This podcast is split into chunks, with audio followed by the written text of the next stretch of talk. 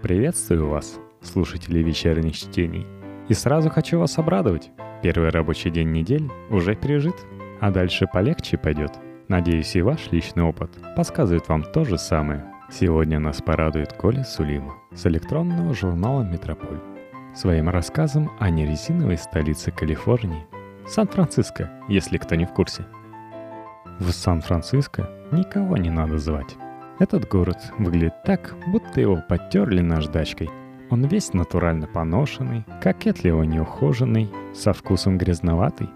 В этом есть безусловное обаяние. Где вам еще попадется тысячи удивительных вывесок родом из 70-х? Целые кварталы, застроенные древними особняками, дряхлыми даже на вид. При этом никто не уродует стен пластиковым сайдингом и не кладет под ноги бетонную плитку – Сан-Франциско, как известно, стоит на холмах, поэтому неудивительно, что сверху город выглядит как окрошка без кваса. Кто-то щедрый высыпал на тарелочку горочка разноцветные домики. Некоторые улицы настолько круты, что я боялся ездить по ним на велосипеде. Мне казалось, что если откажут тормоза, то я буду ехать по инерции до Аляски. Тем не менее, люди ежедневно паркуются на этих склонах, где лично я ходил бы в альпинистской обвязке с веревкой – Вообще парковка – местный вид спорта. Что-то среднее между лотереей и гонками на выживание. Кружить по улицам в поисках места можно, пока не закончится бензин. Мой личный рекорд составил час 15. Я приехал послушать концерт.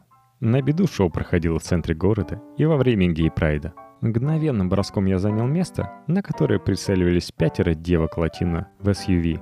Сперва они пытались делить мне на совесть и джентльменские качества. Поняв, что дело не выгорает, принялись обсуждать размеры моего члена и потенцию. Увлекшись, они сделали три круга вокруг и каждый раз останавливались, чтобы в пять голосов послать меня нах. Почему их так понесло? Да потому что у них впереди были еще добрых полтора часа бессмысленной езды вокруг Маркет-стрит. Я очень люблю Сан-Франциско и очень неоригинален в своей любви. Но это один из городов, который хорошо любить на расстоянии. Или туристам. Пешим туристам. В альпинистской обвязке с веревкой. Помогай вам Бог если вы решили пожить здесь как следует. Москва может позволить себе вращать глазами, изображая негодование по поводу перенаселенности. При этом она строит одни мытища за другими, не прекращая охоть. Сан-Франциско себе подобного позволить не может. Он лежит на небольшом полуострове, как пицца на деревянной лопате. Расти ему некуда, а института прописки США, как вы понимаете, нет. И регистрация для работы не требуется, ею никого не напугаешь. Сперва сюда приехали доткомовские IT-продиджи, потом потянулась артистическая публика, потом прибыли мексиканцы, обслуживать первых и вторых. Иногда мне кажется, что при таком темпе прироста населения люди скоро начнут, как в фильме «Катастрофе», падать в океан с краю Сан-Франциско, где их будут ждать акулы, зомби и медведи-гризли. Цены и спрос на жилье стали предметом горьких шуток.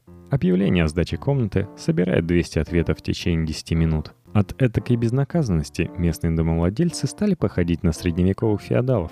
Они не вкладывают ни копейки в ремонт и обновление инфраструктуры. До них невозможно дозвониться. Кажется, они просто делегируют свои полномочия кому-нибудь в Афганистане.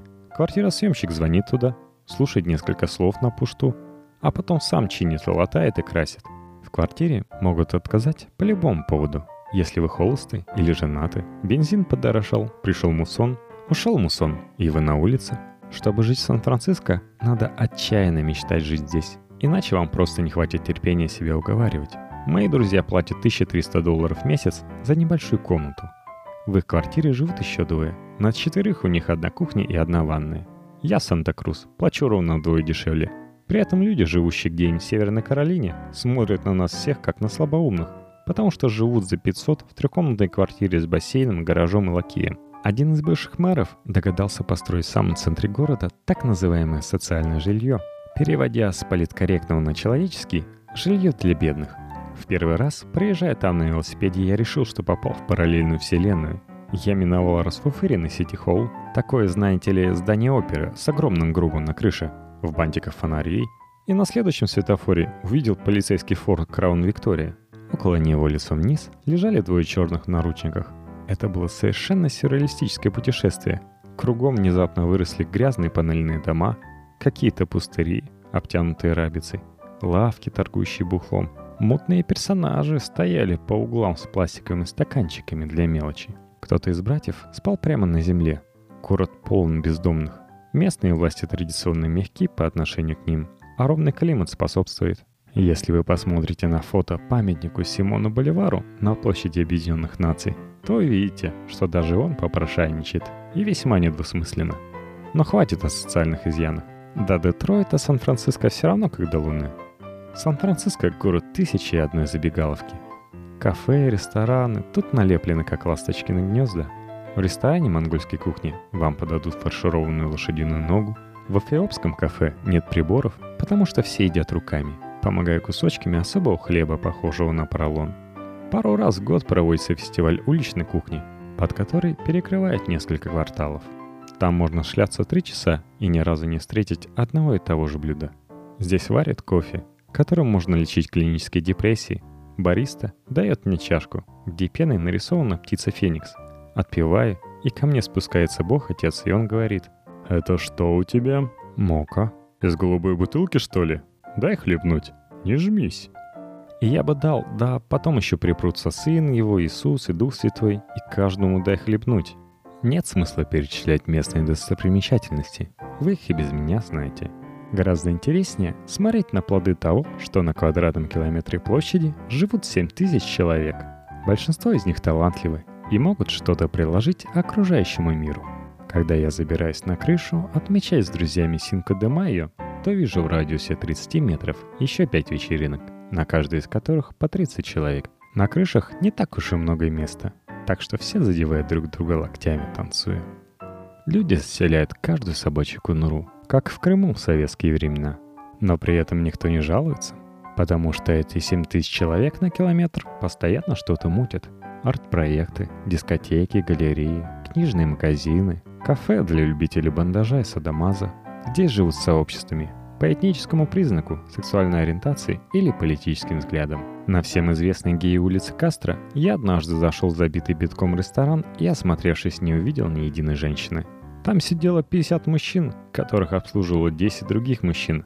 Хайт-стрит полна магазинов подержанной одежды. Там толпами ходят самые фантастические модники. В перемешку с оборванцами неохиппи есть районы, где живут исключительно азиаты. И на этом кусочке Америки не встретишь белого человека. Сан-Франциско — город-магнит. Он вовлекает людей в область своей гравитации. И они не могут покинуть это место надолго. Я знаю некоторых, которые уезжали отсюда навсегда — Несколько раз. И только затем, чтобы вернуться через год, потому что другого такого города в Штатах нет. Он лишен привкуса агрессии, который я ощущал в Нью-Йорке на каждом шагу. Сан-Франциско можно проехать насквозь на велосипеде за пару часов и не увидеть ни одного скучного или стандартного места. Никаких литургических спальных кварталов. Вместо пригородных преисподних, которые проклинали поколение поп-артистов, здесь форты и казармы, пирсы и Алькатрас, остров-тюрьма. Даже старые кирпичные склады обладают странным обаянием и красотой. Волшебное место, но жить я бы стал в Беркли. Там хоть припарковаться можно.